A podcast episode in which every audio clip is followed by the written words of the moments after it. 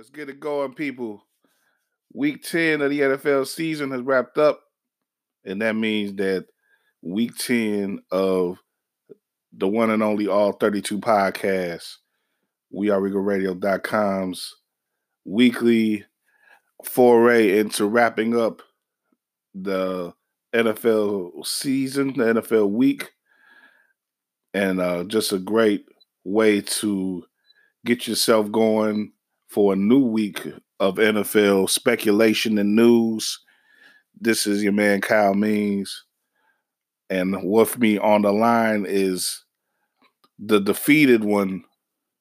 He's strong. He's he keeping his head high, but he is he was struck down this week mightily by yours truly in fantasy football.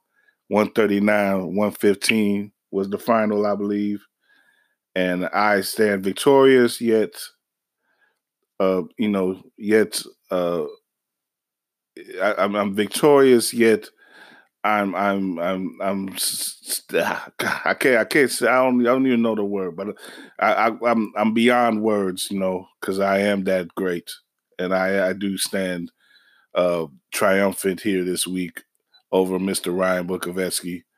But he is my partner in this show, so I will let him off the hook for now. But I, I just wanted to let him know that I am his better this week. So Ryan, BS, um, BS, BS all the way around. That was that classic win one out of ten, lose nine out of ten otherwise. I don't think BS, so, good sir. I, I invoke the card of BS. I don't. On top of it too, I was uh, uh, looking forward to potentially taking the lead in our game picks, but you and I continue to stay dead in uh, in our pursuit. Yeah, we are uh, setting the pace. Different football gambling trophies.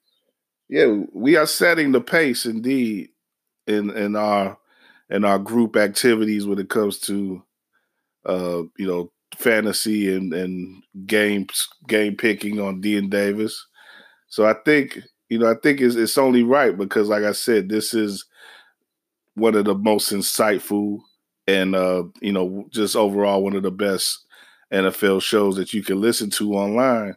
So you know if you if if you really want to know what's going on and get good uh insightful NFL content, you need to stick with me and Ryan because our our results prove it every week. You know, whether we're picking games or picking fantasy, uh, you know, results. You know, we got you. But I think you should. I, I, I really I really did pull one out of the hat. I will admit that because I got Danny Dimes off the bench, and that was really. I had a bunch of my guys on bye, and of course. Oh, a bunch of mine was on bye too. That's why I had to get Danny Dimes. But but yeah, it, this was a this was. We'll go into this when we start with the scores. There was a, yeah a lot of teams. This is probably the biggest bye week of the year, I would guess, because it was like six teams on bye, and that affected a lot of stuff like fantasy. But you know, yeah, it, my survivor pool didn't go great either.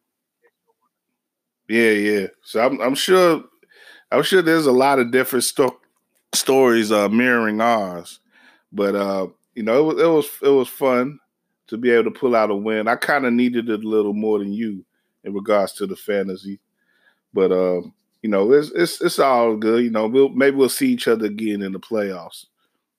That's all that matters at this point, right? Exactly. Get in. And you know, that's that's I think a lot of a big theme this week in in a very similar fashion is a lot of teams staving off you know, uh, playoff, you know, uh, irrelevancy or play or downright playoff uh, death. You know, when you look at the Bears, you look at uh, Cleveland, you look at the continuing, uh, you know, the, the continuing uh, streak that Pittsburgh has put itself on. And um, you know, you could you could look at a team too like Tennessee beating Kansas Kansas City. Like a lot of teams that that didn't have very good uh you know outlooks at the moment coming into the week did though they did something to give themselves a little more life coming out of the week you know but uh it's certainly uh upset week at the minimum. Where Yeah. Shows uh, a lot of teams are still going to be playing hard all the way through the end, even if they're really not going to be playoff teams. Like a team like the Titans, I doubt that they'll get in, but I guess there's a shot, and definitely there's shot. But uh, the point is, they're not going to be a walkover, and there there doesn't seem to be a ton of walkover teams, especially when you see a, uh, Dolphins beating the Colts, even though Brian Hoyer was the quarterback Just it seems like in the NFL there's about as much parity as there ever has been, and especially this year with all the starting quarterbacks. Yeah, that, yeah, that's definitely the changing of quarterbacks is definitely figured uh, highly into into the parity that's going on, and yeah, this is just what it's become one of those classic seasons where a lot of the league is meeting at the middle, and and, and it's really setting it up for a way that I'm sure the league may prefer where, you know, going into Thanksgiving and beyond, half of the league is is going at least half of the league is going to be like, oh, we're we're figuring into the playoff hunt. So you know, it, it's going to be even uh, saw the Bears, Kyle, in that Monday night game in the graphic in the hunt. Right, that, talking about being them dead as doornails, but uh, I guess officially they are in the hunt with air quotes. Exactly. If you see yourself on that graphic, then you are you are still there. You're still uh, you know, you're still able to give yourself hope and you know, I you know, I, I maybe it's uh, ironic that we have Al Michaels who called the miracle calling the Bears game this Sunday. Maybe that's just a foreshadowing of that. Very much so. Very much so. It could be. It could be. And you talk about Al Michaels though about 10 or so years ago, maybe 15 now at this point, time flies, but he would have called the game that happened on Monday. And no, but no, that's that's changed, of course. You know, and it wasn't it wasn't the same. You know, Joe Tessitore I do like, but you know, Booger McFarland, a lot of people I'm can take a Joe guy. I'm not a test guy. I figured that out yesterday. Not a test guy. Well, I, I, I, might ask you about that in a second, but I'm, let me let me finish with my intro. But you know, they they are the Monday night guys now, and I think you know it's it's obvious for anybody who has watched Monday Night Football for years now that it's been downgraded. You know, Sunday Night Football is the showcase now for the league each week, and Thursday nights have even become better I think since Fox became the main channel for it. But uh, you know, Mondays can be rough. There could be some downright dog games on Monday nights, you know, that you really don't want to pay attention to at all. There's already been a couple this week, this year, I would argue. But that last night's game was awesome. And it was it was one of the best games, regular season games we've had in quite a while. And and it was it's definitely the best uh, probably uh, definitely the best game we could say this year. It was uh, San Francisco and Seattle, the top two teams in the NFC West. And we're going to start off our all 32 uh, recapping uh, with that game and with the NFC West. And uh, you know, but but yeah, before we go into that, though, why why what you said it changed last night? What what got you down on Tessitore? But I made up my mind officially. I, I was kind of on the fence about Joe. Definitely didn't like Jason Witten. Glad he got him out of the booth. I liked Booger last year, but you know, I kind of like Booger as a three man booth. I don't know if I like him as much with uh, just him and Joe. But Booger should be like a Tony Siragusa type. I agree. Yeah. I, I think they gotta redo that booth a little bit when it comes to the color and I definitely keep Booger, but maybe more towards what he was doing versus what he's doing now. But with Tess, you know, I like his energy. I gotta give him credit. He does build up energy. Yeah. He really brings it with the drama. But I think he just kind of placates a little too much for my taste. Uh, I don't know. Maybe it's the extra context that doesn't need to be said. Sometimes he tries to make too much drama that's not really there.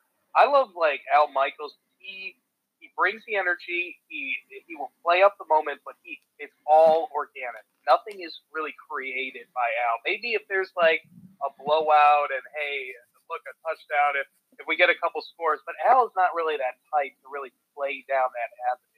And I feel like Joe does that a little too much. And I think that, that stuff just starts turning me off way more than anything else. That's why I think I'm I'm on the other side with Joe. I can see what you're saying on that one. And see, a lot of a lot of what my opinion on Tessitore does come from is is watching him in other sports prior to this. I him, in college a lot.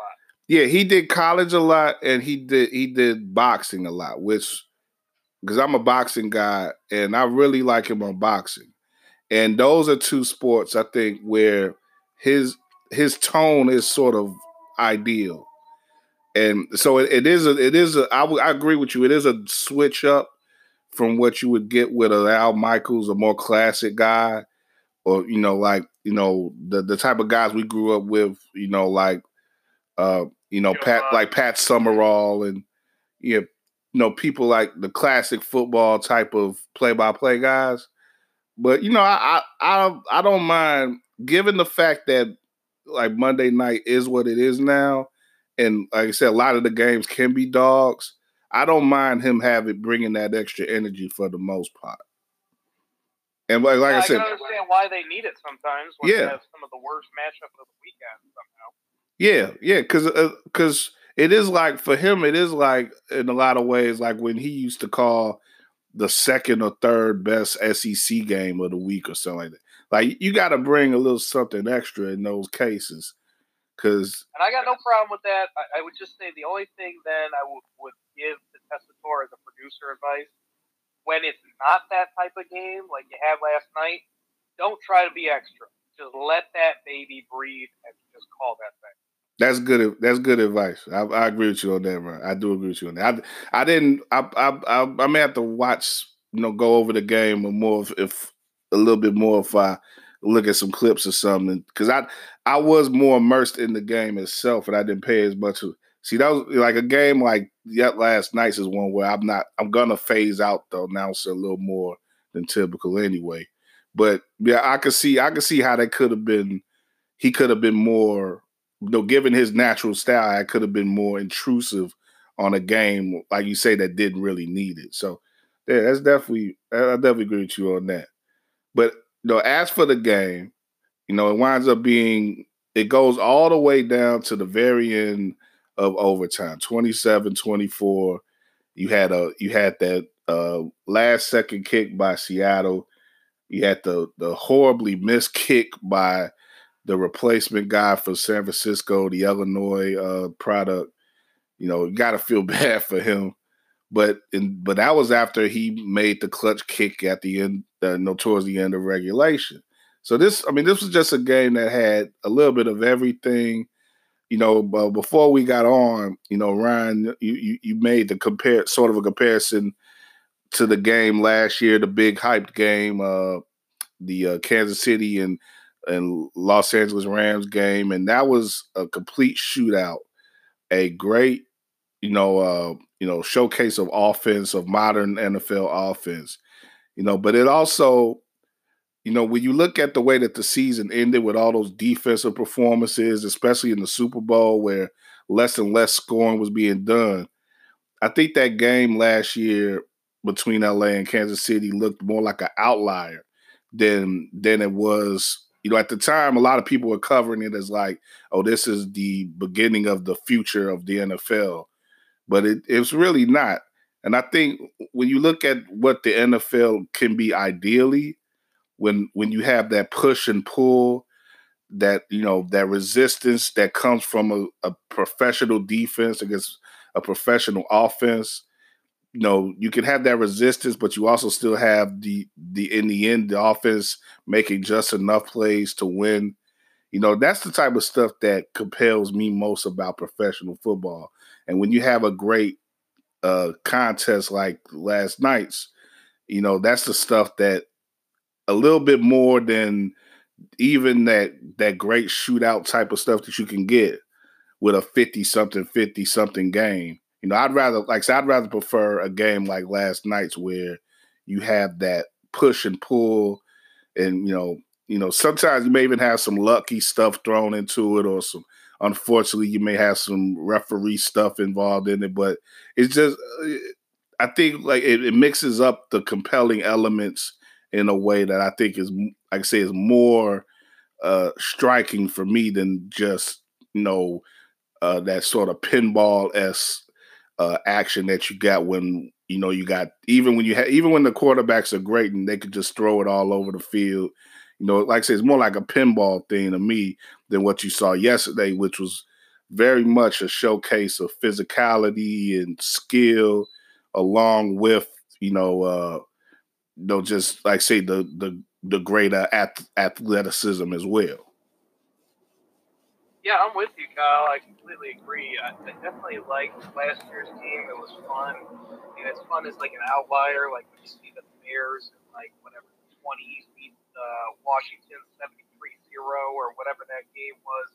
But it's fun to see some of that. Like, dang, they can get up there like NBA scores almost. And uh, yeah, yeah. I'm glad when you see that, but it's better as an outlier. I, I liked the game yesterday too because you had a lot of defense, a lot of offense, a lot of skill, like you talked about. The coaching was phenomenal. I mean, both sides. What a job by, you know, just getting guys in a position to succeed. There was so many points in that game where it looked like San Fran was going to blow out Seattle, or Seattle was going to blow out San Fran. It was just like these uh, two teams almost were on the brink for both good and bad at so many different spots, and it was coaching and, and the leadership that they have and a lot of guys that have been there, done that type thing for both sides. And when you have some of that, and maybe more so on Seattle, and that's why they stayed a little bit more composed towards the end of the game. But when you have uh, all those factors going at it, it's like you said, it's really just a showcase of what the entire game is versus last year's game where it's just purely offense.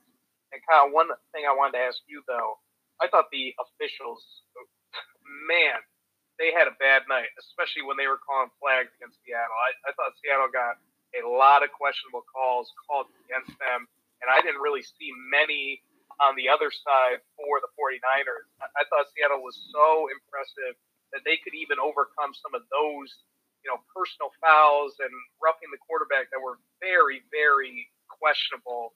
And I, I was surprised at how many got called. Yeah, I agree with you, man. It was it was it was rough, man, and and this is really indicative of what we've seen too much with NFL, uh, you know, of officials. You know, really, you could probably say over the past couple years, but definitely this year, you have so many, especially like roughing the passers and you know, uh, you know, uh, you know, putting hands on receivers, type of, you know, stuff like, you know, uh pass interference and stuff like that. That they just don't they just seem to be reaching so much with a lot of these calls, and it, it you know, it, thankfully they, it it was nothing that uh, affected the game like the famous call in New Orleans in the NFC Championship.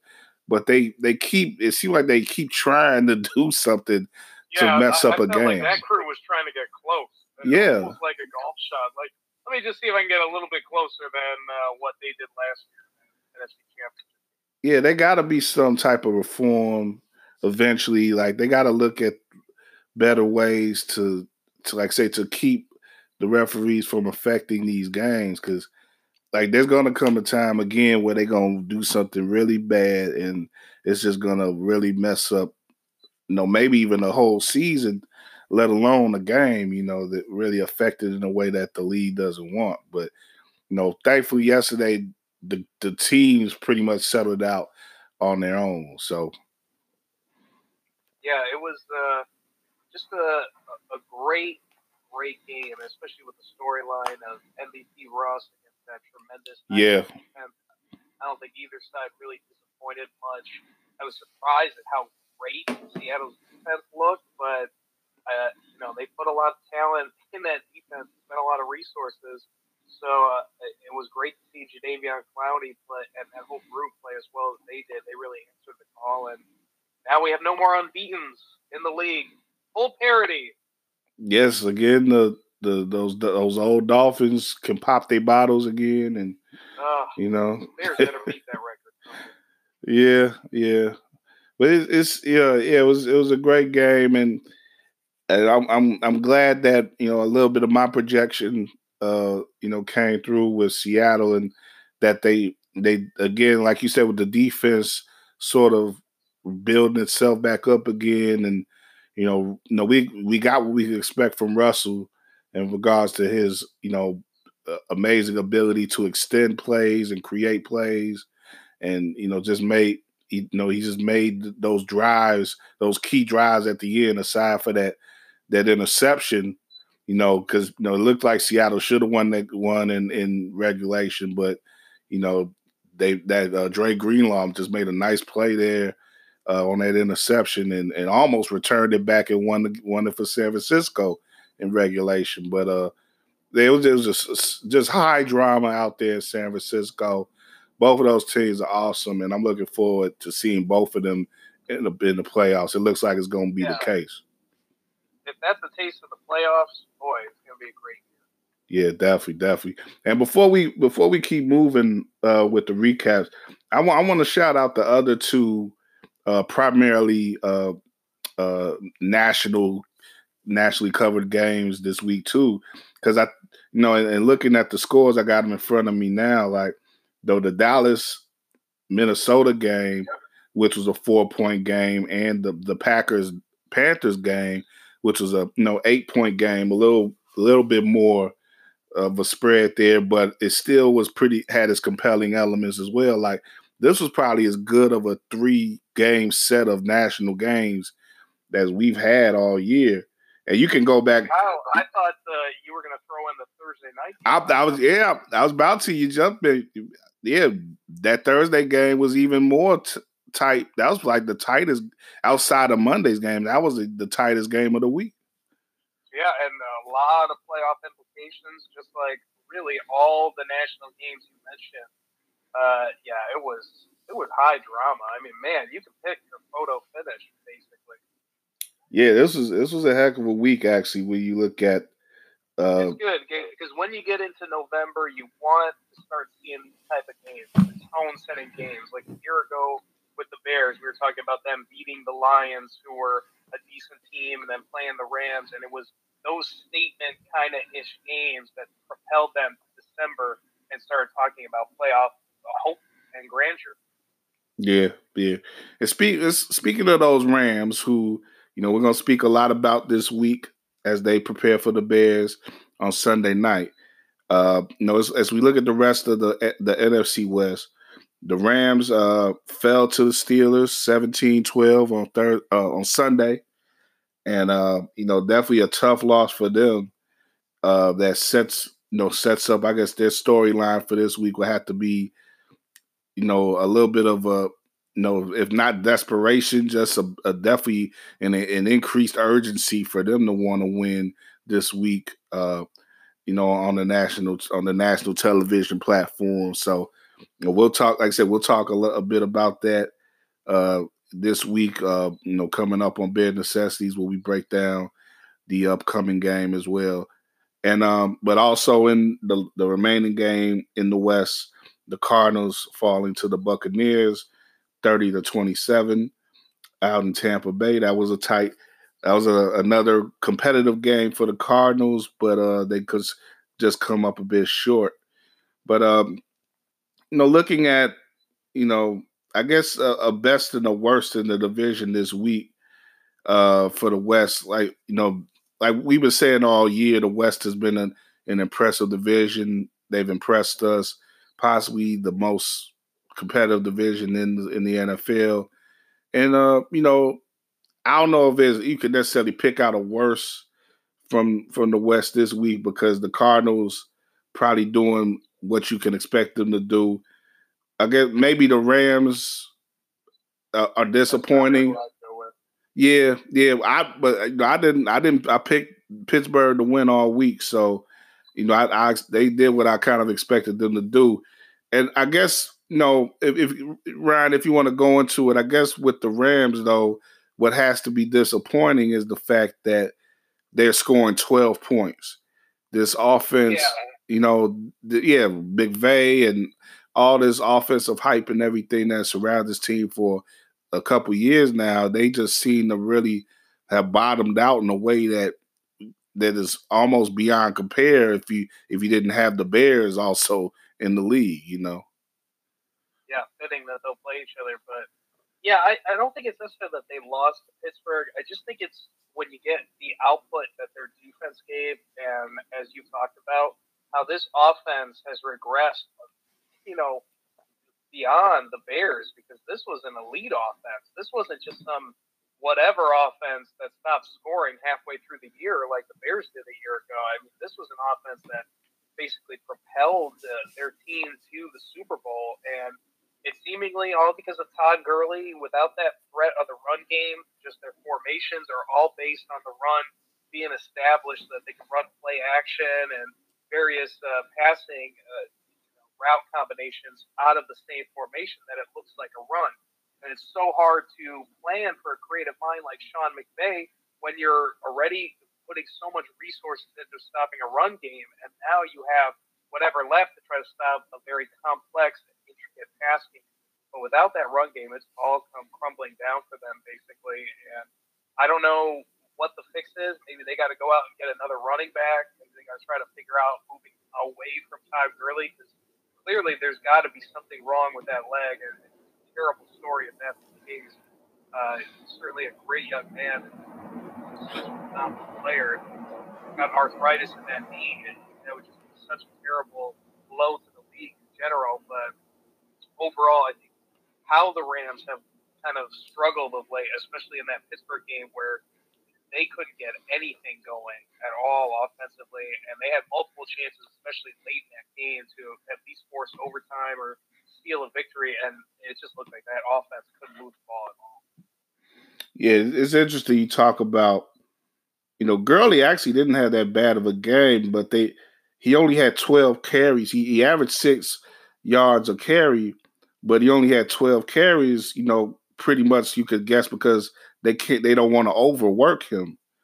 And um, you know, it's interesting you talk about them probably need another back because when you think about last year, if they don't if they don't get CJ Anderson, they probably don't even make the Super Bowl.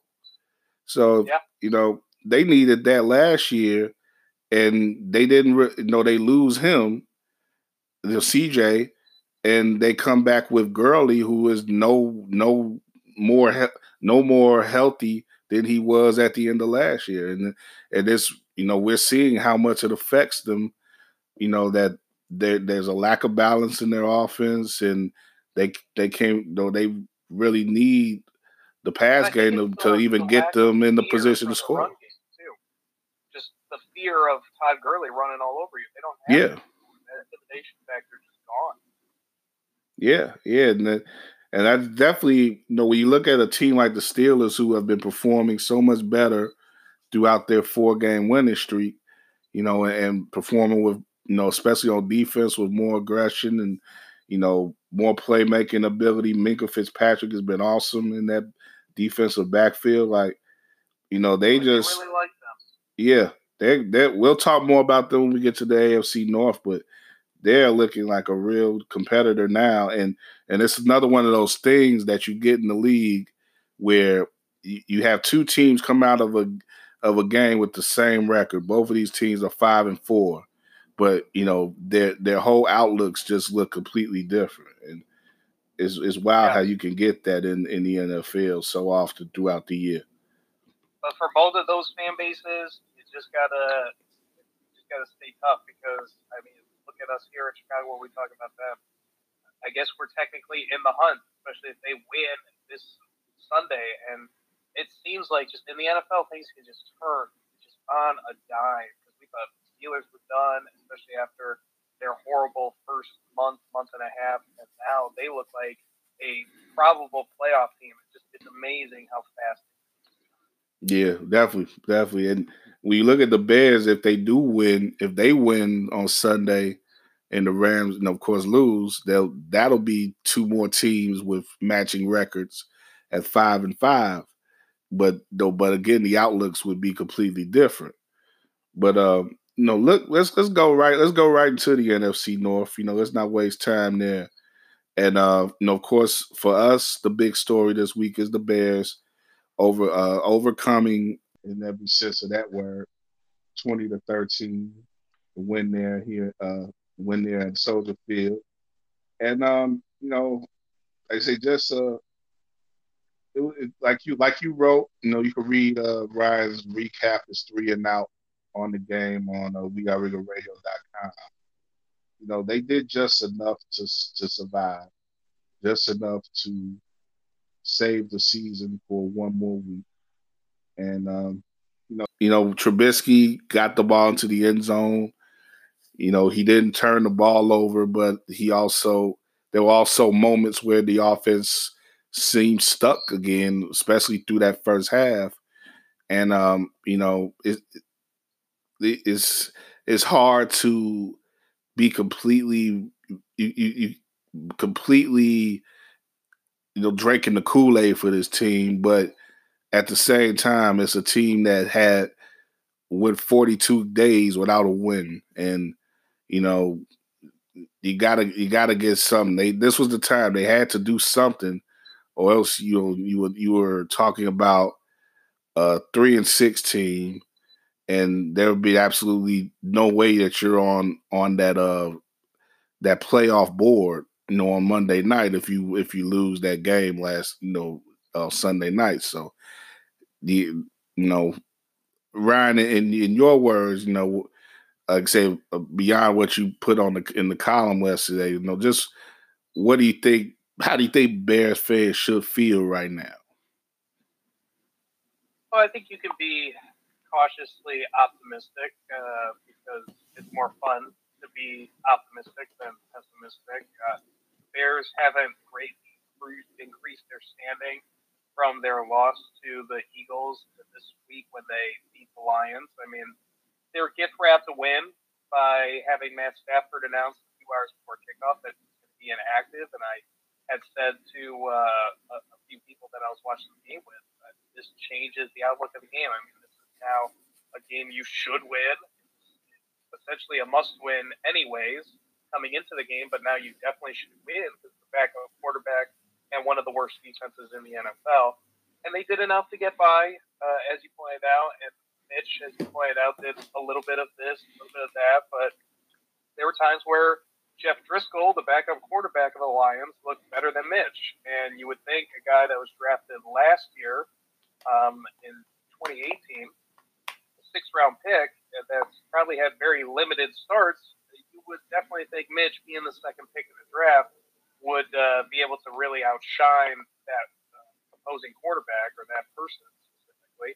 And he did at times. He definitely had one of his best games, if not his best game of the year.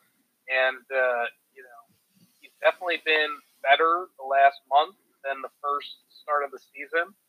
I don't know if that's going to translate to more from him. If it does, and then maybe there's more reason for optimism, but the defense didn't look great. Uh, I thought that they played solid enough for the victory, but I was expecting more from them, and uh, they just seem like they can't be elite without a team Hicks, which is really a, a problem because they're going to go up against some really good teams starting uh, probably after Thanksgiving Day with the Lions. We've got Cowboys, Packers, Chiefs, and Vikings. So they got to get right by that time and if they can find a way to steal some victories here in November with like, like the Giants, another Thanksgiving, Day game where Matt Stafford perhaps may not play with uh, the fractures in his back. So you have a chance to steal a couple victories, and this is definitely a winnable game on Sunday against the Rams. Uh, if they can just find a way to keep getting a little bit better, uh, you know, like I said earlier, when you're on a losing streak, it just seems like bad things kind of define you and come your way. And it's really hard to get out of it. But once you get out of it, sometimes you can go on a win streak that kind of balances everything back in, almost like baseball, where you go through a hot period, a cold period is inevitably going to follow. Maybe you can catch some lightning in a bottle, feel good about your team, everybody's confidence goes up, find a little bit of a formula and an identity that works for you, and suddenly you become a little bit of a dangerous team because they do have talent. There's no doubt about it, but it just it hasn't come together and I'm not necessarily holding my breath that it will over this next month, but they have a chance. Yeah, you know, in a lot of ways, it's, it's just about, you know, uh, they they've sort of mentioned it themselves out of Hallis already, winning week, you know, winning, going one and zero each week, winning each week, and you know they won. They won this past week, and they got a lot of the bad mojo out of them, out of them with that. You know, you know, it, it's it was so much negativity, you know, and you know, I think they didn't handle it well. You know, you can't you can't fault the way that the media or the fans have react reacted to the the way that they played over those four games that they lost. But they didn't handle it well at all. But it seems like they were just begging for something good to happen. And that no, it, it looked like that began to be the case when they found out that Stafford wasn't playing in this game. Because I, I, tell you, if Stafford plays that game, they probably lose it. And you yeah. know, the fact that he didn't made all made all the difference to me, in my opinion. But you know, they were able to take advantage of that, and you know, in a lot of ways, when you look at you look at good teams in the NFL, the luck does factor into you know into good runs for even the best teams. So definitely a team like the Bears, they needed some they needed some good luck. They made took advantage of it, and you know this week they got to do more than rely on luck. I think they got to they got to you know take control of things and you know do more to control the game. And if they could do that and, and fashion out a win, you know, there's no reason why they can't be seven and five after that Thanksgiving game. And I think when you if you look at it, if this team is seven and five after Thanksgiving, then they have a good chance. They they really did do make a good chance for themselves, even with that tough schedule in December. Well, they'll definitely play a team like the Vikings. They're tra- trailing them by two games, so if you can cut down a game you have that game in your back pocket that you can go up there and win, and that would be for theoretically a wild card spot, assuming the Packers win the division.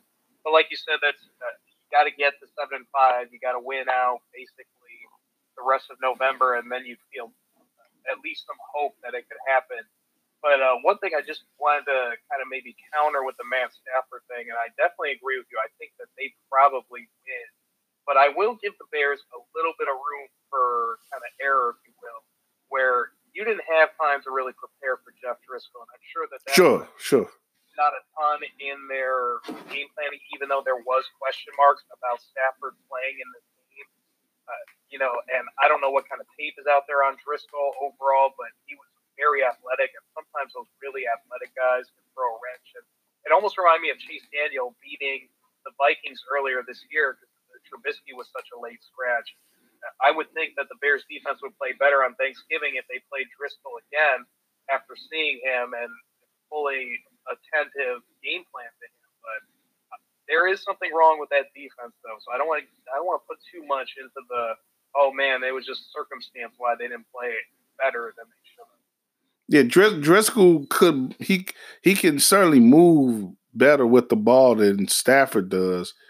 But it still was frustrating to see, especially in that first half, the way that they were able to move the ball uh, against the against the defense, and you know, and even when they kind of stopped them from moving the ball, they kind of let them move the ball again in the fourth quarter. And maybe part of that is because the defense was just out on the field the whole time.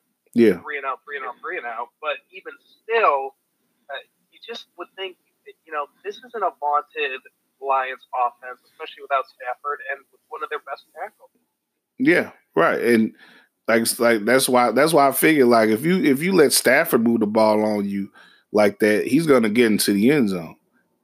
no, but they they let but unfortunately fortunately Driskel was the guy who was doing it and he wasn't he didn't have the you know the the equipment uh, uh that was a, that would allow him to get himself in the end zone. But you know, it like I say, that's that's just the way it went down. That's how that game did, and uh, you know, it's it's like I say, the Bears have something positive now overall to to build off of. Uh, you know, we'll see how and that factors in this a, next a formula, right? I mean, the defense is going to keep them in games, but that's the kind of offensive output you're going to need if you're going to win games. And probably it still has to be better, but you're going to need to be able to put up 20 points. Maybe you get a short field, but You got to put up points. You got to go on some drives. You got to hit some big plays downfield. If you're not going to do that stuff, it, it doesn't matter what the defense is doing. They're not going to be able to cover up enough. They need a punch from their offense. That's right. That's right. More more offense is definitely what the Bears need. But uh, as of now, in the division in the NFC North, they're they're out of the basement. You know, the Lions are back down there below them. But uh, you know, still looking up at the Packers. All is right in the world. Yeah, at least we got that going for us, you know.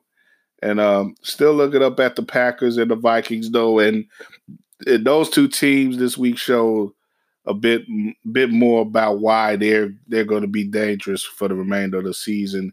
We look at the Packers beating the Panthers 24-16 and the Vikings uh, taking down the Cowboys 28-24.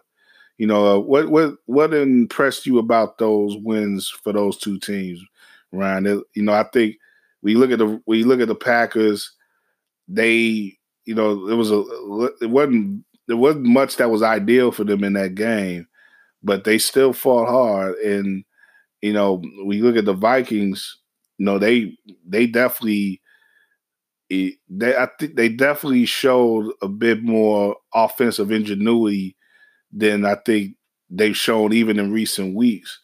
And you know the you know the Cowboys are a tough defense, man. That's that's a tough team to to really uh, set the tone against on on any given week. And you know they uh you know the Vikings are I think they're a very confident team now, and they're they're pretty set in what the when you talk about finding a winning formula. At, you know when they when they lost to the Bears, that they looked like they were just adrift and they didn't know they weren't sure about anything. You know, they weren't sure about Cousins.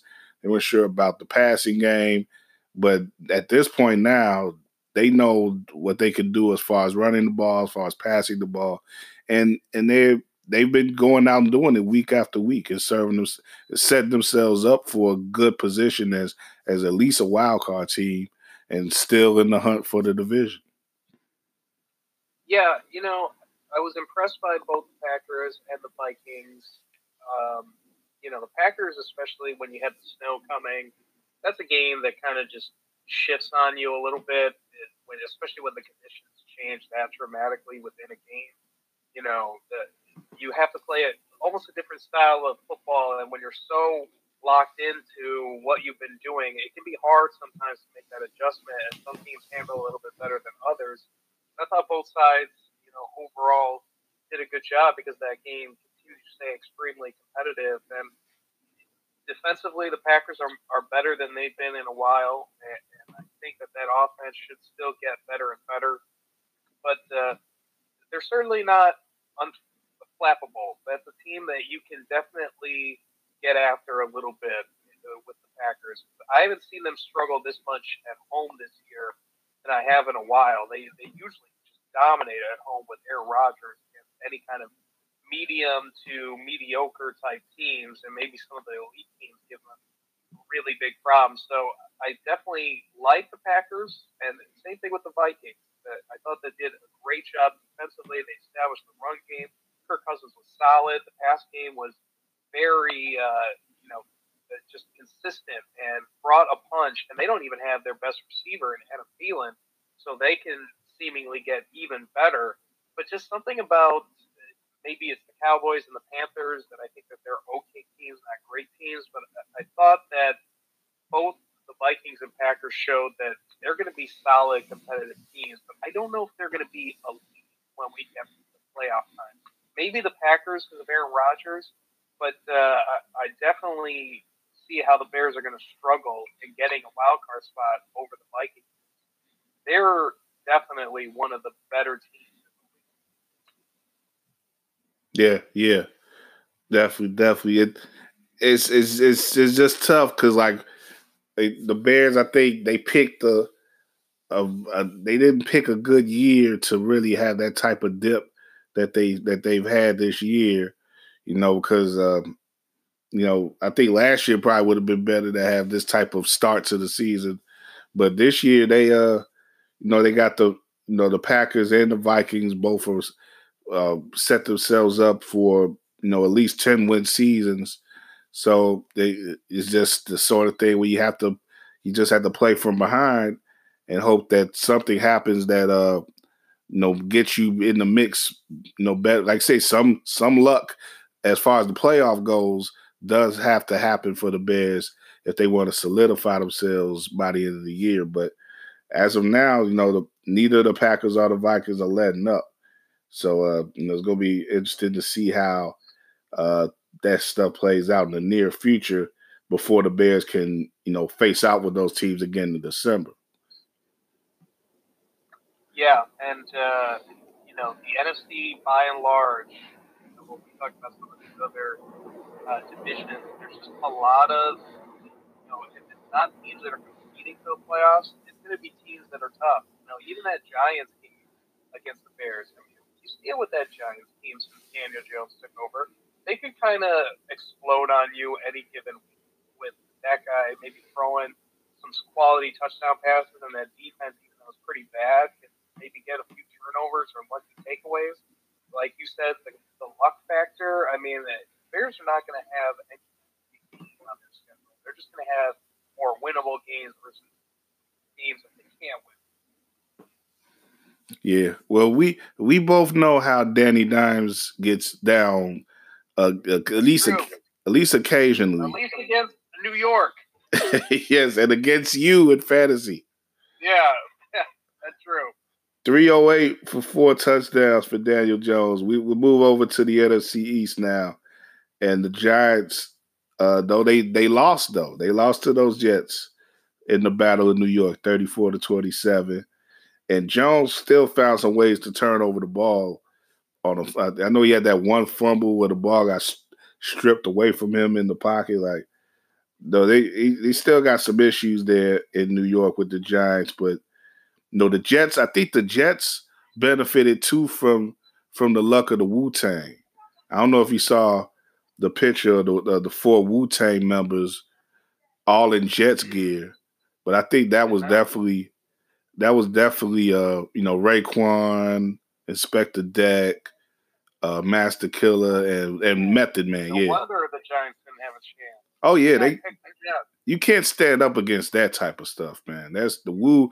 When the Wu comes through, you you got to back up, man. You, I'm with that. Yeah.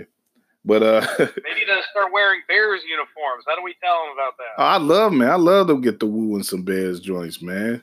That we would that would be exactly the type of good in orange and blue. Yeah. Orange and navy. Yeah, man. That would that'd be exactly the type of momentum we would need. we'll get it right at the start of December. Playoff run, baby. Yeah, yeah. But uh looking at the rest of the NFC East, like I said, uh, you know, the Cowboys took that loss to the Vikings. And um let's see. Um Washington, yeah, Washington was off this week. And and um, as were the Eagles. So, yeah, though, so that was only half the division in action there. And um, yeah, you had two L's, so really nothing good to report for the East this no. week. Yeah, pretty much uh, the worst bad is those Giants to me, just because that was more winnable game than the Cowboys. Even though Cowboys are at home, but I guess so were the Giants yeah. in Jersey and uh, I'm sure there was more Giants fans than Jets fans, unless uh, maybe there wasn't. Maybe it was free. But either yeah. way, they said uh, there was there was more qua- there was more quali- quantity, but the quality was there for the Jets. Like I said, speaking of the Wu. Gotcha. Uh, with the Cowboys, you know, they're a team that I think has been overhyped a little bit. They can definitely have a good game, but they go up against a team that can kind of shut down their run game, it feels like Dak can only do so much, not just kind of take over and dominate a game. So you've got to have that balance, and that defense is solid, but they don't really force a ton of turnovers, and I don't see them forcing a ton of sacks.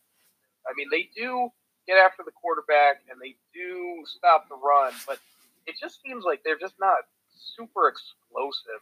Not like that 49ers defense we saw yesterday. And arguably, both sides have considerable talent on that side of the ball. But for whatever reason, it just feels like Dallas is maybe a, a solid, a good, mm, maybe elite, but I feel like they're just missing.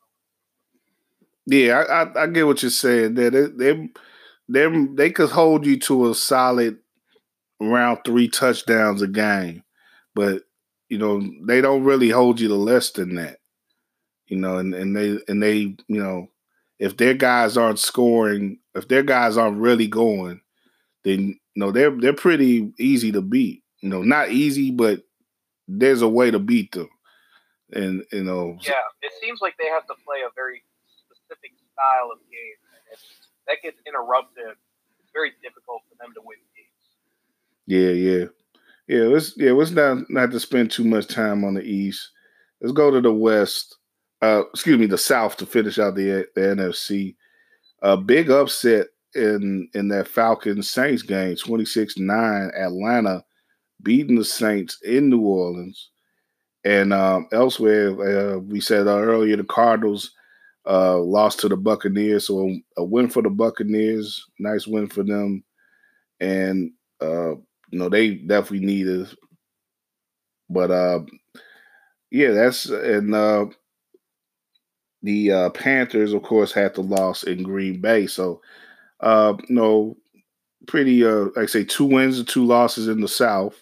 We had the one game, of course, really that you know the Panthers definitely played at a notable game and didn't you know didn't come up with the the type of uh, ground shifting win that they could have if they beat Green Bay and if they had beat Green Bay in Green Bay.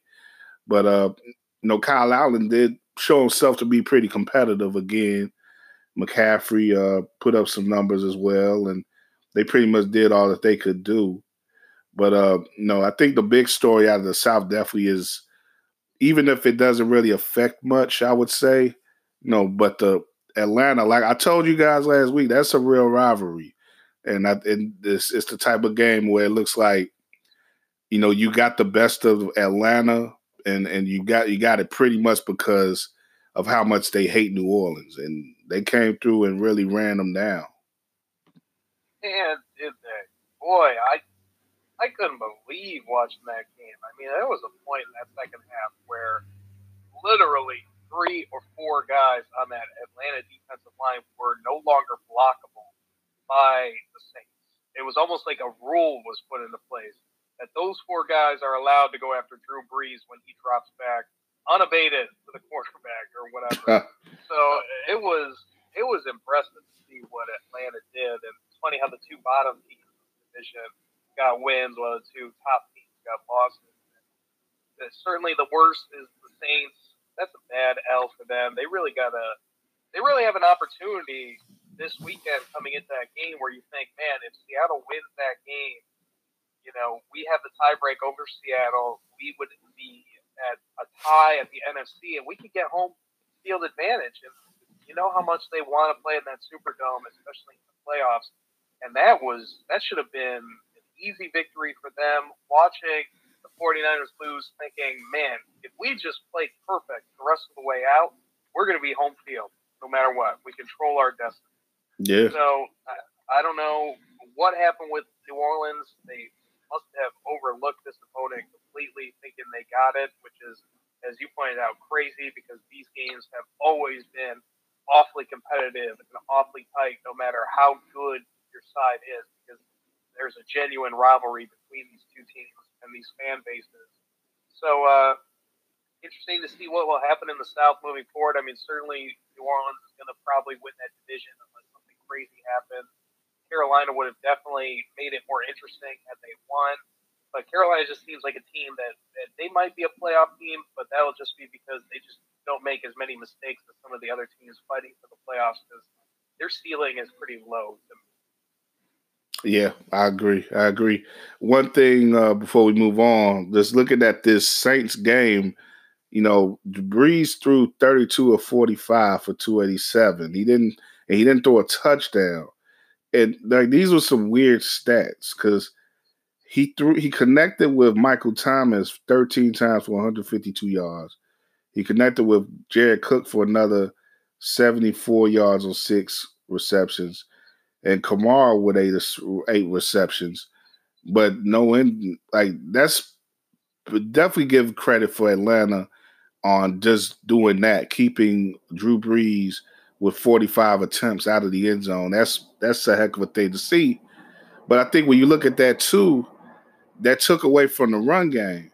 They only ran four times with Kamara, five times with Latavius Murray. That's like Bears stuff from a month ago. Like you got to rely more, especially when you have two gifted runners like that.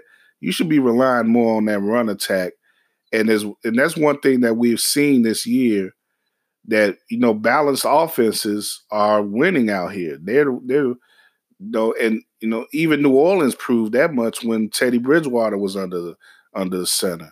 So you know you, you hopefully Brees isn't getting his uh you know ego ahead of him and you know, you know, maybe Payton too. Like they gotta figure, they gotta figure coming out of this game that like we gotta do more with our run game week to week, and you know, not, you know, they may have been they may have been throwing, you know, because Atlanta did jump out to a, a lead in the first half, so maybe that played a part in the way that they were throwing the ball, but you know, you gotta have you gotta have more faith in your guys in the backfield than what they showed this week. And I think if they did, maybe they would have played a more competitive game.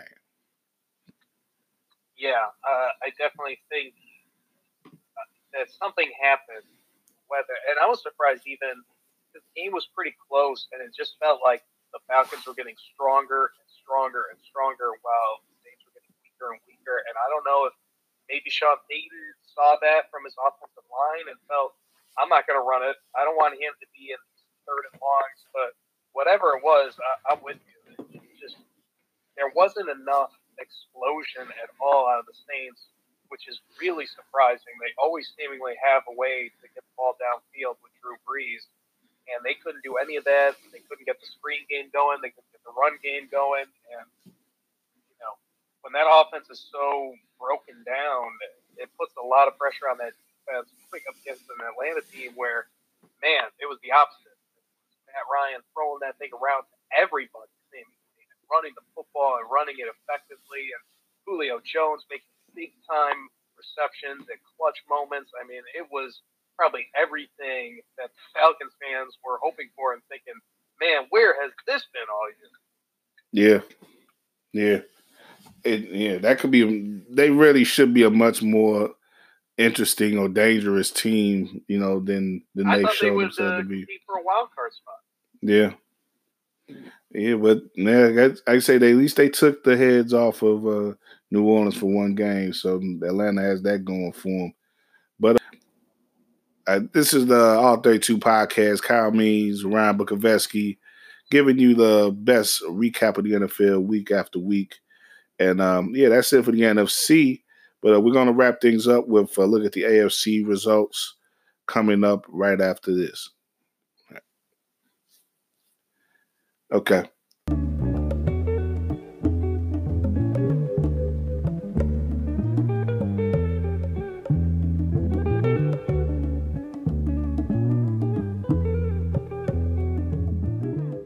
Back at it. Closing out all 32 recaps this week. Week uh, 10 of the NFL season and uh, getting you guys geared up for week 11 on the turnaround. But uh, you know, we went we went out to uh, as actually went through the NFC, a lot of big games in the NFC uh, this week, but uh, not you know, not a bad week for the AFC either. Even though you had uh, you know, the the Patriots were off this week, but that sort of throws things off a little bit when they're not in action. But uh, you still had a couple of big games. Uh, you know, the the Ravens showed out again, uh, among others. But uh, you know, we'll get to those soon. Let's let's start off like we did in the NFC in the West. Let's start off in the AFC West as well.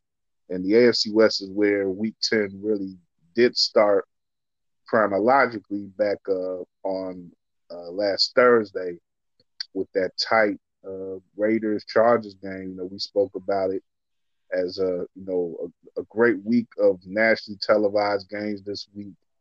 And uh, you know that, like I said, that's that kicked it off. 26-24 win for the Raiders. That was a really a back and forth affair that saw the Raiders jump out to a lead, and they were getting, you know, getting turnovers, forcing turnovers of, uh, you know, Philip Rivers. But you know, the Chargers, uh, give them the credit. You know, they they got back in the game and took control at some points, but in the end, uh, they weren't able to uh, control the ball as well as they would like.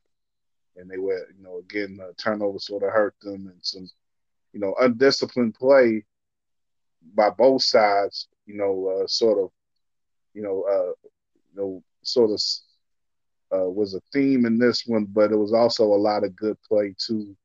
Uh, you know, athletic play on the offensive sides, and you know, there's it's, it's I think both of those teams coming out of that game have reasons to feel like they still have a chance, at least a little bit of an outside chance in the wild card. At least the Raiders actually, you know, given what happened to the Chiefs later in the weekend, are still you know surprisingly in the AFC West uh, division hunt, and uh, you know that that game, of course, that you know brought the Chiefs back down closer to the Raiders level was that 35-32 loss in uh, Tennessee and Nashville.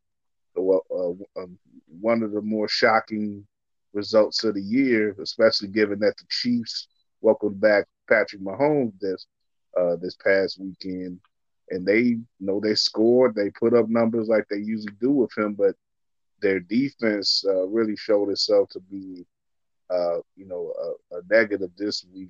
This you know this week against the Titans, who was a team that you know you don't normally see them score 35 points. So that was a big win there for the Titans. And uh, you know, like I say, it, it mixes things up a little bit more in the AFC West with the Chiefs. And uh, you know, finishing off that division, you have the uh, uh, the Broncos, which uh, was another team that was off this week. So one of the another one of the teams that was off. So that was it for the West. And I guess, like I said, the main story, Ryan, is like I said, the Chiefs lost and the Raiders win. You know, what do you make of the West, given the fact that you had the, the big upset there, and the Raiders were able to uh, get that sort of boost that you know them and the Chargers were sort of in you know, both up in the air for for those teams going into that Thursday game. Yeah, well, I would say, Kyle, with the Chargers, they, uh, you know, they still got a shot at that wild card because of the AFC, but I think that their divisional hopes kind of ended with that loss to the Raiders. I mean, things can happen, you know, obviously an injury or maybe with the this Chiefs team suddenly takes a nosedive and this division is pretty winnable. But I think that that game really hurt their their divisional chances, and now it's all about the wild card. As for the Raiders, since they were able to win that game, I think that they are now in the position where they can still kind of have an outside shot at the division, especially if the Chiefs have a few more slip ups like they did on Sunday against the Titans. And uh, it, at worst case scenario for the Raiders, they got to be looked at as one of the top uh, wild card teams, at least contending or in their position at this current junction. Sure, a lot can change, and we'll see uh, if the Raiders can handle some of the pressure that's coming their way because teams are going to certainly be aware of what they've been doing, especially after that showcase against the Chargers.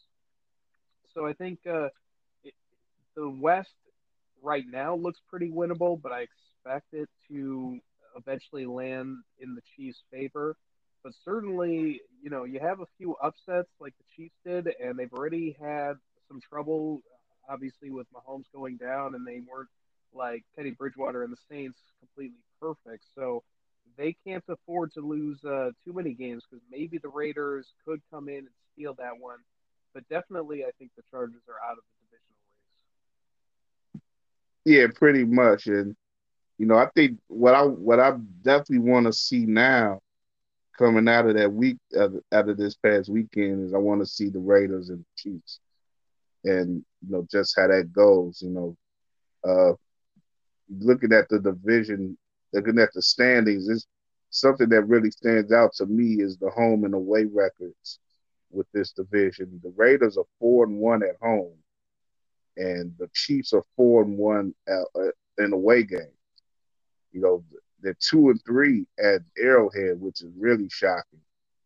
And you know, that's and the Raiders are one and three in their away games. So really, these are two teams that I guess in the in the home games too with the Raiders, uh, one of those was the London game. So you know, they're they're technically three and one in Oakland, but they're four and one in home games on the season. But uh, you know, the Raiders have held, held their home field down, so there's a very good chance that we may get a split in that series. And you know, who knows what what effect that's going to have on the tiebreakers going forward. If you know, uh, if the Raiders somehow, you know, maybe tie or, or keep themselves close with uh with Kansas City. Yeah, I think when you look at the the Raiders, they're probably a little bit more complete as a team than the Chiefs, but the Chiefs have just this landslide of offensive potential when Patrick Mahomes, Tyreek Hill, Travis Kelce, maybe even LeSean McCoy, and some of these guys that are the supplements to those players, when they're really rolling, do the Raiders have enough? And I don't think so. But if the Chiefs aren't rolling, you know that defense is very susceptible, and this Raiders defense, uh, you know, they'll at least put up a fight and they'll compete against you. And that Raiders offense is playing smart football, so they have an outside shot. I will give them that, it, but it's all dependent on the Chiefs, I guess, lack of ability or lack of consistency. Because again, if the Chiefs are just sort of hit or miss offensively, that leaves a huge opening for the Raiders to maybe come in and swoop uh, that uh, the whole division potentially. And I tell you, man, you know the the Titans probably didn't you probably didn't have the, the blueprint blueprint, but they may have showed a way that uh, you know the Raiders could at least copy in regards to contending with the Chiefs. When you look at their game this past week, you know Mahomes went off, he went crazy with his number, and and, and Kansas City scored a lot, but the Titans were able to run the ball. You know, 188 yards with Derrick Henry, and uh, you know they got a couple of you know they controlled the ball with Tannehill. He was 13 to 19 and had two touchdowns and no interceptions. And Derek, uh, Derek Carr has been one of the uh, you know one of the best completion percentages in the league this year, and he hasn't been turning over the ball. So if they can do those those basic things on offense, control the clock, control the ball on the ground, which they can do with with their guy uh, uh, Jacobs from uh, you know the, the rookie, and you know just you know uh, keep I, I guess you know just try to keep pace with with the scoring of Kansas City. Those could be some interesting games coming up between them. and they and they may not be like I say they those you can't really call them uh, uh, you know easy wins for Kansas City right now because like we don't know what to expect as much from them week to week as we as we thought we did at the beginning of the year. Yeah, you know that defense is a total wild card, and the offense isn't humming like it is, like it was a season ago. And then you look at that team that they played, the Titans. You know, we keep talking about the Titans as being this mediocre kind of whatever team, but I wonder if a big part of that is because of how much they've had at quarterback and seemingly Ryan Tannehill has come in and really so, sort of solidified that position for them. And now they can kind of run their game plan of a heavy run offense and they play solid defense. It, it's interesting how quickly things can change because suddenly it looks like a team like the Titans that maybe was kind of dead in the water. You know, they can compete with a lot of teams if they play their style of football. Well, the Titans now are five and five and uh, you know, let's let's go over to the South. And you know, you, you look at that division, you have a four and five Jaguars team at the bottom of the division. Titans are five and five. Colts are five and four, and, and the Texans are six and three. So you had the Texans. Uh, you know, looking at the results this week, of course, the Titans won.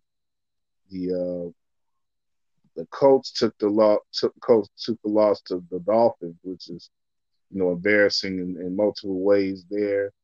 And um, you know the uh, the other two teams, uh, the the uh, Texans and Jaguars, you know, took byes after playing in London last week. So you, you have you have four teams there that are actually all in better places to uh, know they're still all in play for the for the postseason. You know they have they have more people in play than the North, who only has right now is two teams with winning records. The West has two teams with winning records, and uh, you know the, the East has two teams with winning records. So the South can still have a lot to say when it comes to the uh, the AFC postseason and how that shapes up. And the Colts, you know, taking the taking a hard hit with with Jacoby Brissett, they were you know got to a great start with him, but now he's he's hurting a little bit, and they're they're uh, relying on their third string guy coming into the season. At least that was the second, of course, in Hoyer. You know, the Texans seem to be the most stable team right now, but they're a team that, you know, doesn't get much from their defense right now. You know, they're they're they're much like Kansas City in the way that they have a dynamic quarterback and an offense that you have to reckon with every week. But they're not going to do much to contain other teams. So, you know, if you're the Titans, a team with a little bit of deep, you know, a little bit of defense low key, and again, you know, a veteran quarterback in Tannehill, not the the the most explosive guy, but a guy who can maybe do enough to to control the ball and you know manage that do that game classic game management stuff. Uh, you know, the Titans could, you know, again, and I don't think they have anyone that they need to fear in their division, and that could, uh, you know, that could mean a lot going forward.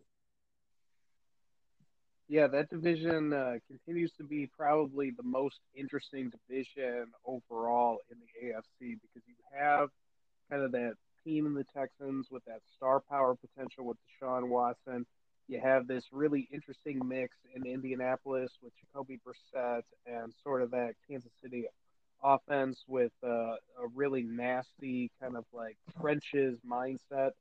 Then you've got the Titans that are kind of similar to that, and then even from there you have the Jaguars, who again kind of fashion that mold of of really smash mouth football. So you got a lot of even teams and a lot of similar styles, but you also have the star power, and really this thing is still pretty wide open because I don't think that there's been a ton of divisional games overall between uh, a lot of these teams. So there's still going to be a, a few games that really decide who's going to have the advantage here. And I wouldn't be surprised if this is one of those divisions where, you know, the last week of the season, they keep that game automatically open for Sunday night because they want to get in a game where it matters the most. Usually they try to go for a game where it's kind of win or go home, where it matters for both sides, not just one. And I wouldn't be surprised if that AFC South is one of those type games where it's like, man, we got to showcase this one because it's either win or go home, or maybe win or lose a division.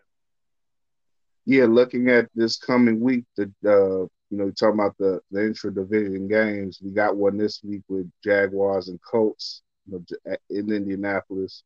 The Texans have a nice battle with uh, Baltimore in Baltimore on Sunday, so that's they're they're gonna be a there's gonna be a good test for them, and uh, looks like the Titans are on the bye.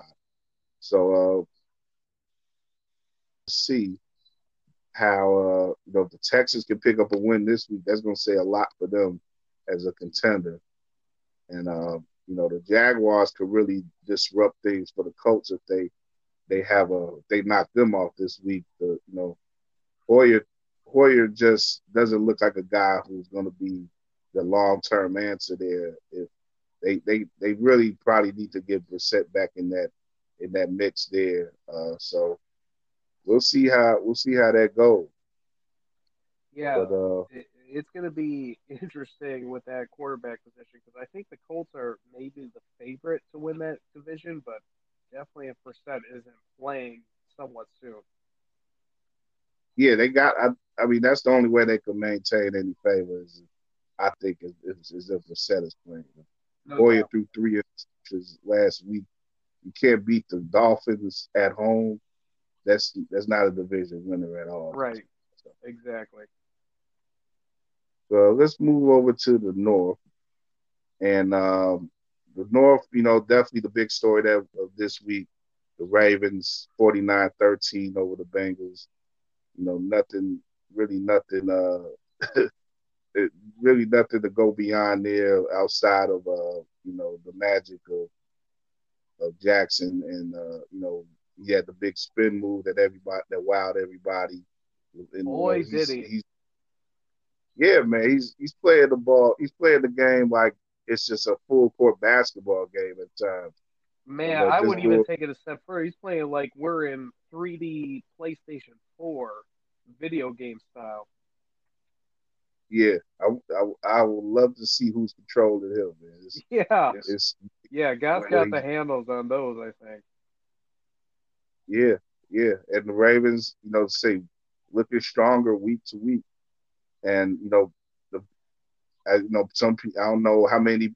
You didn't really hear too much people giving them undercutting them, saying, "Well, you know, beat the Bengals."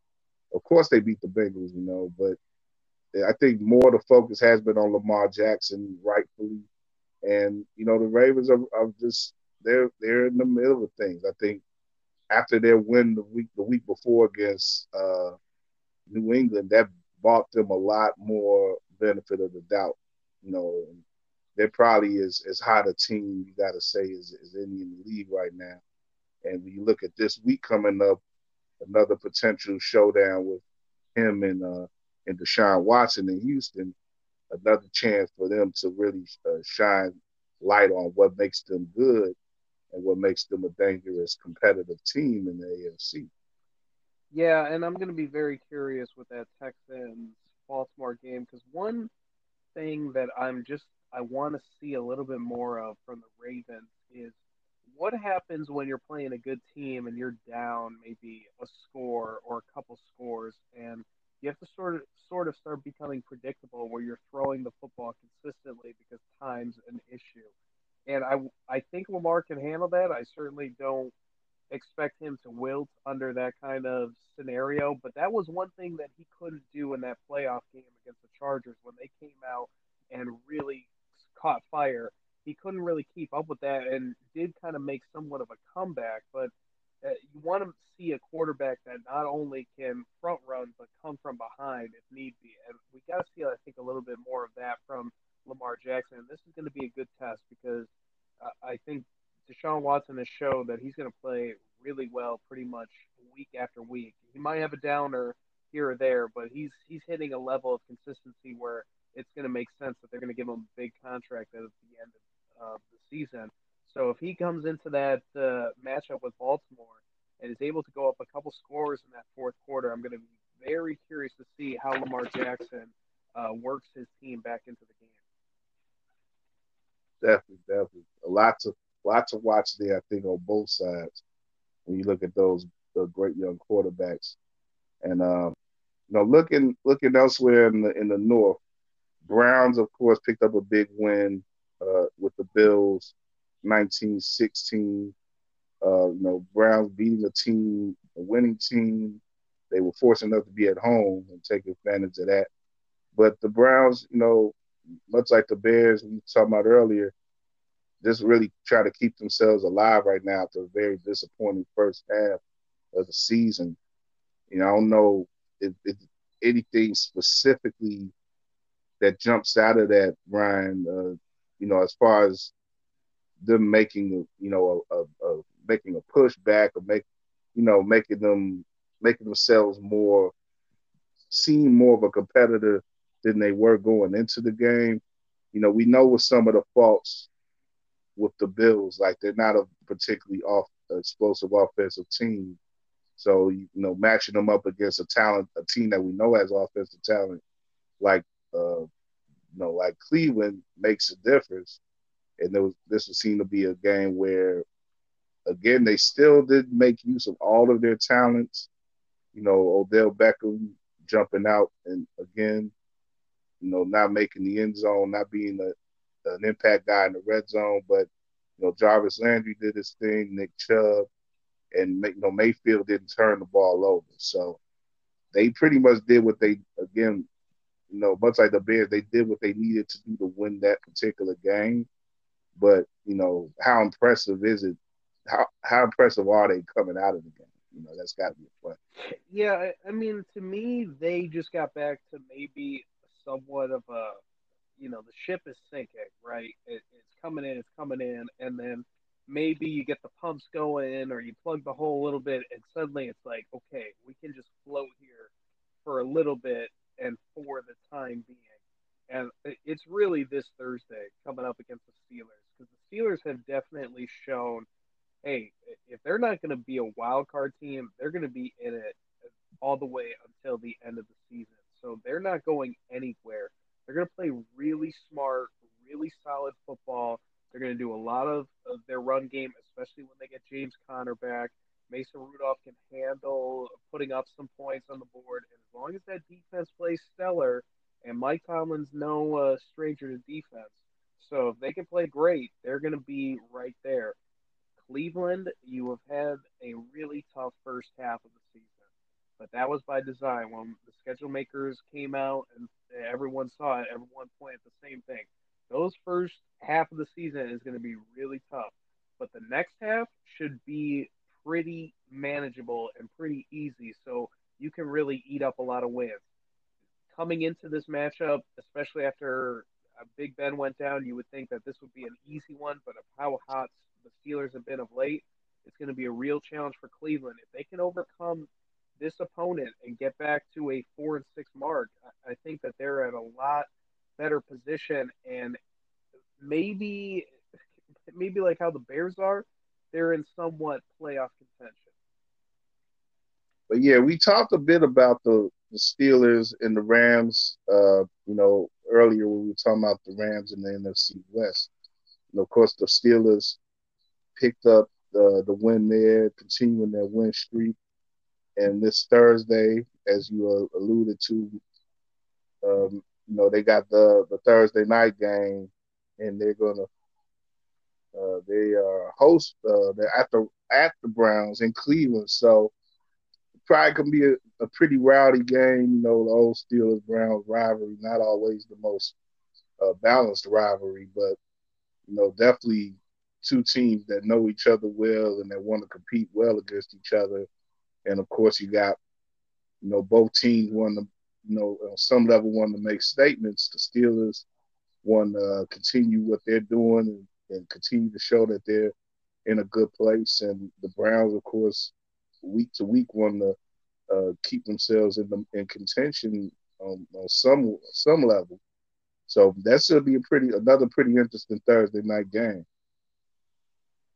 Yeah, I think uh, you know it's a must win for both teams, and those are always really good backdrops for these Thursday night games because there's already kind of the the air of wild card and randomness with uh, you know, it, it depends how beat up these teams are coming into the game and all kinds of other little factors. But no doubt about it, uh, you know, the playoff hopes for both teams, I think, rest in this game. Uh, the loser comes out really uh, hurt with their chances of making it to any kind of wild card or winning the division. Well, you got you got to figure though the Steelers have a little bit more room to breathe at this point definitely. But I think that the only thing with them is you drop this game, you get back to 500. Are they going to have the type of firepower and overall uh, just competency to win out? At least for the wild card, they're probably good, but for the division, I think they're going to really struggle to catch up to the Ravens. And even with the the wild card division, you don't want to leave it up to chance when you got teams like the Raiders and some of these other AFC South teams that are right on the cusp. Yeah, yeah, I agree with you. I agree with you. I, I, I wasn't thinking about the division for either one of those teams. You know, I think you, you got to see something happen with Baltimore really slipping back to uh, to you know think that Pittsburgh may have any chance at that. But but definitely, yeah, with the with the wild card, I think the Steelers, given the month that they've had, are in as good a position as as the Raiders and as uh you know the Colts and and uh the Titans right now. You know those teams that are all you know just over 500. So this this is you know this would be a nice win for them though. I think you know I I, I agree with you. They definitely you know they definitely uh, the Steelers as well as the Browns are going to play with a little bit of urgency you know, the, Steelers should want to play with some urgency if they want to, you know, make their position a bit more solid. Yeah, and I just think, uh, you know, especially when they lost their game to the Colts, or I'm sorry, uh, they ended up winning that game, so they do have the tie break on them. You know, it's just it's about the overall for the Steelers. I think just continuing this wave of emotion because they can kind of be feast or famine. We saw that earlier in the year. Maybe they've gotten over some things, and certainly that trade with Minkah Fitzpatrick. But they're a team that I think is kind of limited in some aspects. I, I, I don't think that they can win in a, a bunch of varieties. They can win in sort of a specific manner, and they've done a great job of controlling games to be played out in the way that they want it to be played. But this is a game with the with the Browns with their offensive firepower. If they can click and get things going, you know the Steelers absolutely do not want to be in any type of shootout. Yeah, the Steelers went ugly, and I think one uh one way of looking at that is we look at points for and points against. The Ravens, uh, you know, clearly a, a, a competitive team. They had 300 points, you know, for and 189 against where the Steelers have 193 points for and 181 points against this year. So they're playing in close games week to week, you know, whether they win or not.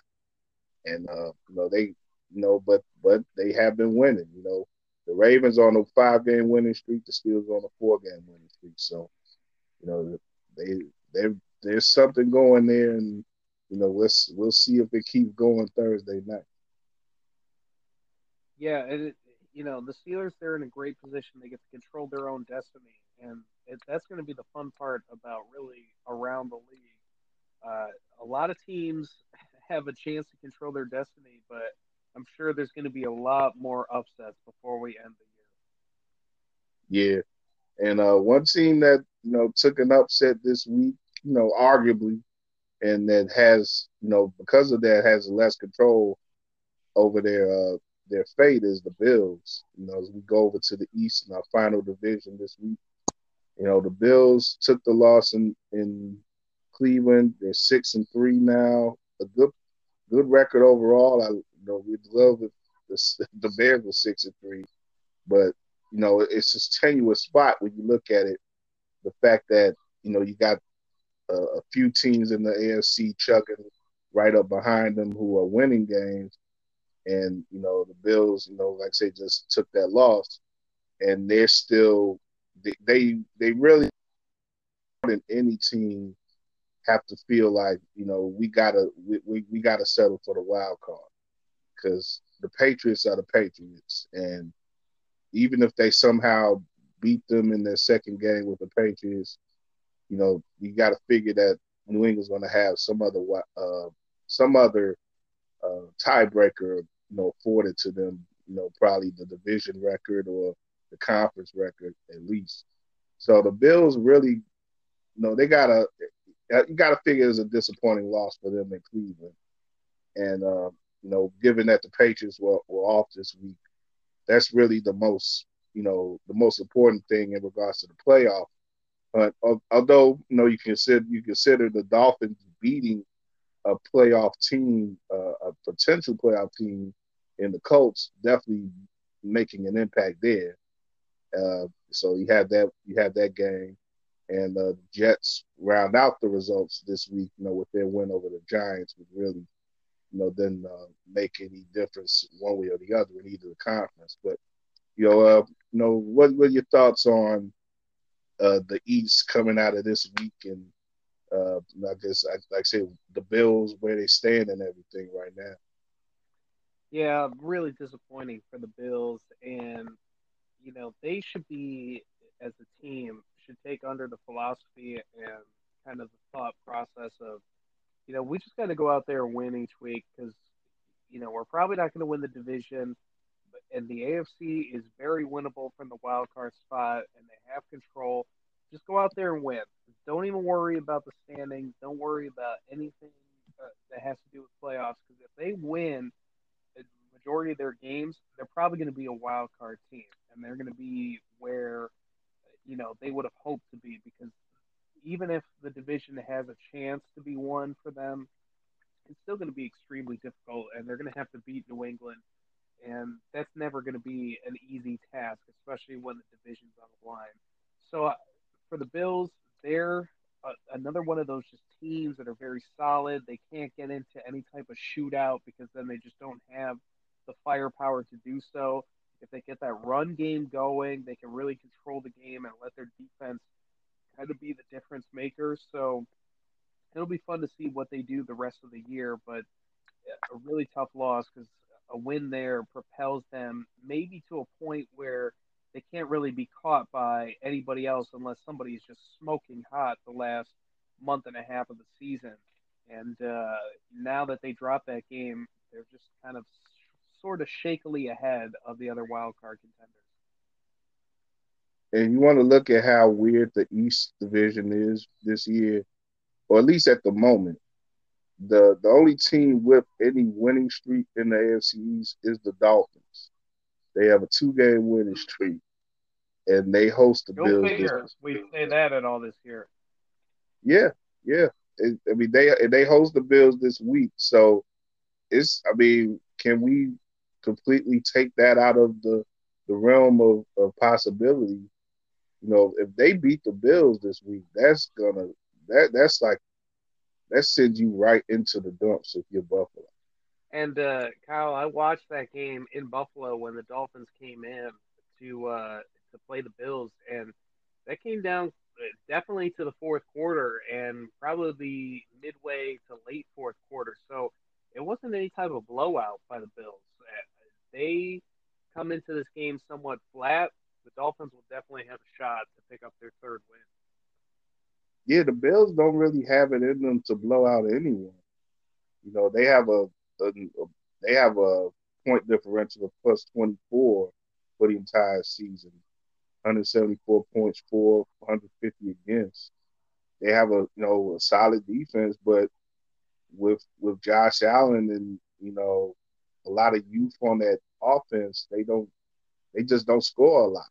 And uh, you know, I would I would definitely you know look you know maybe maybe I'll put this in in the spread uh, talk on the Bear Necessities, but that probably would be a game. You know, I haven't looked at the line yet, but that probably be a good game to go with the Dolphins. I, I think I, I sort of gave up on them a few weeks back, but that might not be a bad game to go with the Dolphins as far as uh, you know, the, the Bills should probably be the favorite, but as far as a uh, you know, if you want to go with an underdog, that might not be a bad underdog to go with this week. Yeah, depending on that spread for sure, and maybe even with the over under as well. Uh, yeah, the Bills yeah. they're just like the Steelers. You know, they're just a team that has to play kind of that old school traditional. Let's keep things into third and short and go on sustained drives and let our defense and special teams game. And that can be tough if a team like, let's say, the Browns, they're able to move the football around through the air. It puts a lot of pressure on the entire team because you don't really have a counterpunch to that. You don't have a guy that can just go down the field at will, uh, you know, any given moment, or at least have a receiver or running back that can get down the field given any type of touch.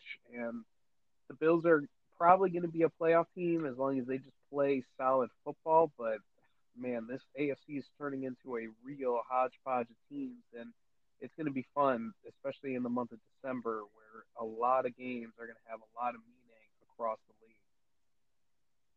Yeah, and, when you look at the Patriots, for the most part, they got to go outside the division to get challenges. And uh, I think this week is going to be a pretty interesting challenge for them.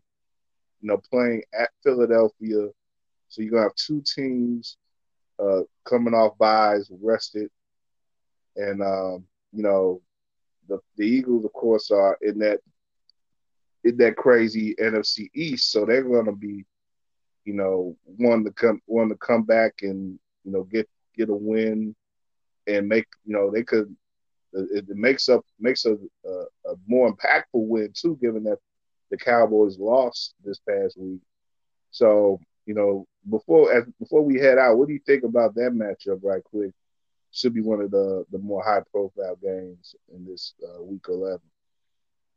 Well, definitely, if you're the Eagles, you really want this game. I don't know if you necessarily need it because the Cowboys keep giving them opportunities to to stay alive in the division. So not necessarily a must win for either side, but if you're the Eagles, you really, really want this game and maybe try to get ahead of the Cowboys in the East Division don't want to play around with the NFC wild card. It's the exact opposite of the AFC. And for the Patriots, you know, they rarely seem to lose two games in a row. It, it seems rare when they have gone a three week span, including a bye in there where they haven't won a game. So I would expect uh, them to come out with some fury and have a punch. And they really didn't look too good against Baltimore. I would think that in another kind of showcase game that they're going to want to to really uh, showcase what they have. Uh, otherwise, we might be talking about a little bit of trouble for New England.